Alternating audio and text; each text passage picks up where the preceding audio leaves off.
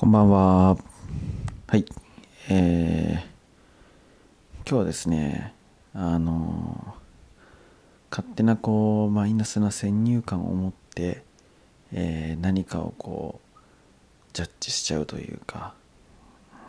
何かに望むのって、まあ、良くないなっていうふうに、ね、思うエピソードが今日ありましたんで、それについて話したいと思います。えー、今日ですね、あのお昼の時間にですね、えー、スタッフの何名かで、えー、昼食を食べに行ったんですね。はい。えー、そまあ、ご近所のお寿司屋さんに行ったんですけど、はい。あのまあね、こんなことはいちいち言わなくてもいいかなと思いますが、はい。まあ、感染対策がされた上でっていう形で、はい。まあ、食事、まああれですね、こんな話今しだして、しだしてから思うけど、まあ、万全の注意を払ってもなってしまう時はなってしまうし、そうじゃない時も、ね、ならない時はならないしってとこがあるので、まあ一概になんとも言えないですが、なかなか今大変ですね。あの状況的にいろいろニュースで言われてますが、はい。気をつけられるところを気をつけていきましょう、皆さん。はい。えー、まあその話は置いておいて、えー、お寿司屋さんに行ったんです。でですね、まあ、握り10貫のランチっていうのがあってですね、950円なんですよ。で、美味しいんですよね、結構ね。で、僕は2回目かな、行くのだったんですけど、あの今回ですね、そのお寿司のその10貫のラインナップの中に、生ハムがあったんですよ。でですね、僕の中ではどういう風な感情が働いたかっていうと、あ、なんか、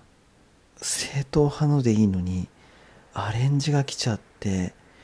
生ハムかみたいな。いや、普通にお魚のすす寿司が良かったとかっていう風にね、思っちゃったんですよ。うん。なんて言うんですかね。回転寿司とかである、こう、ユッケみたいなとか、ハンバーグ寿司みたいなとか。言ったらねそれとは違うっていうのは分かってはいるつもりでもなんか心の中でそれぐらいのなんかじゃないよねみたいな感覚であのそのね生ハムの寿司と対峙してしまったんですよ。でまあどういう話かっていうとですねまあ結論それを食べたらすごい美味しかったって話なんですよね。うん。でそれであ美味しいって思った時にあ自分ってさっきまでもうちょっとこう王道からそれたものでまあ王道からそれた変わりネタだから変わりネタだからまあ珍しいよねっていう評価基準で、えー、ジャッジされるものなんじゃないか。だからねお寿司としての味は微妙なんじゃないか。そんな風な、ね、自分の勝手な思い込みでこうその生ハムの寿司とね対峙してたわけですよ。でも実際戦ったら違ったんですよ。だから自分の思っているこうであろうっていうところそこのところにすごくこう引っ張られてフラットに見れてなかったなっていうのねすごく反省したそんな話です。あのー、正直ねなのでその生ハムの寿司美味しかったんですけどね美味しさはね味わいきれなかったなってとこがあるんですよ。っていうのはあれ？美味しいっても思った時にはどうせ美味しくないんじゃないかっていう風な気持ちでもう一口二口進めてたんですよね。これが美味しいものでこの生ハム寿司からどれだけ美味しいとか嬉しいとか楽しいとかそういうのを引き出してやろうかとかっていうそういう気持ちではなかったんですよね。もしその気持ちでその生ハム寿司と付き合えていたらもっと何かこう素晴らしい体験とかをさせてもらったんじゃないかなっていうふうに今振り返って思います。はい。えー、まとめます、えー、いろんなことをやっぱりこうあのまあ単純な思い込み、ね、想像だけの思い込みもあるし経験をもとにした思い込みっていうのもあると思うんですけどその思い込みに引っ張られると正確に物事をジャッジできなくなることがあるなっていうことをこう再認識させてもらいました、はい、なのでなるべくね過去の経験だったりとかいろいろ入ってくる情報でこれはこういったものなんじゃないかっていう予備知識がどうしても入ってきてしまいますが、うん、それはそれ今目の前にしてるものはどういったものなんだろうっていうふうに常になんかこうね目の前のものがどんなものなのかっていうのを探るというか感じ取ろうっていう気持ちだったりとかそういうのを持っていろんなことに臨んでいきたい。そんな風に思った今日の生ハム寿司でした。はい。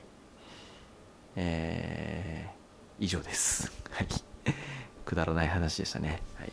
今日もお聴きいただきありがとうございました。またお聴きください。あそしてですね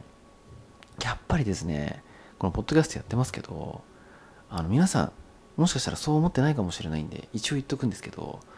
一応ねせっかく載せてるのでね皆さん聞いてもらえた方が嬉しいは嬉しいんですよ。もちろん。ていうかねとってもやっぱ聞いてもらえると嬉しいんです。なのであの聞いてくださってる方ぜひねあの素敵なポジティブな、えー、紹介とかをつけた上で何かねこう拡散してもらえたり紹介してもらえると、えー、とっても喜びます。でそのとっても喜んだことを多分ねこうやってまた喋ります。ですのでぜひねあのなんか話聞いて何ですかね聞いてくださってる方何かしらね何かしらまあ聞いてやってもいいかなって思うとこあるんじゃないのかなと思うんですよ、ね、お前が自分で言うなんて話なんですけどね。はい。なのでそんなね感じのところで誰かにもプラスかもなっていうのが少しでも思っていただける方は、ね、ご紹介していただけると。ご紹介っていうのかな？拡散っていうのかな？はい。していただけるととっても嬉しいです。じゃあちょっと一服します。今日はですねあのなかなか最近もよく飲んでな飲みながら喋ったりしてたんですけどレッドポイズンさんの何だったっけな。何の名前か忘れちゃったんですけどね。結構美味しいんですよ。中入りぐらいのやつですかね。はい。あのー、なかなか最近お店には行けてないんですけどネットショップでもねあの 400g の豆を 400g とは思い上げないほど薄くスタイリッシュな箱に入れてあの、送ってくださいますんで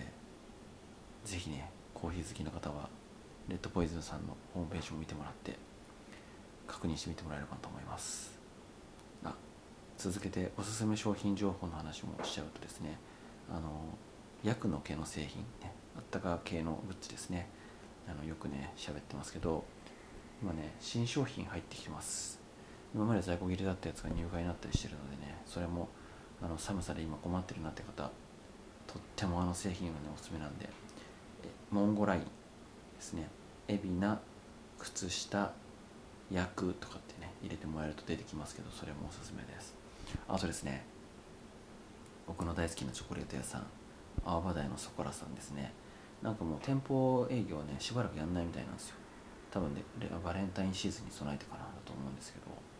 はい、そちらもねでもネットでは注文できますんで1つも220円だから安いチョコじゃないですけどあれ本当に幸せな気持ちになさせてくれますね、はい、僕も